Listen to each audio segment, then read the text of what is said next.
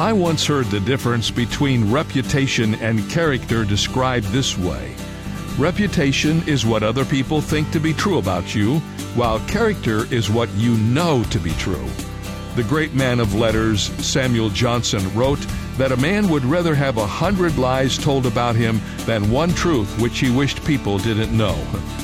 Well, character is everything, and our goal in life is to build an honorable character that ultimately becomes our reputation. A good starting place is David's prayer in the Psalms Search me, O God, and know my heart, and show me if there is anything that needs changing. This is David Jeremiah, encouraging you to get on the road to new life. Discover God's character on Route 66. Route 66, driving the word home. Log on to Route66Life.com. Start your journey home today.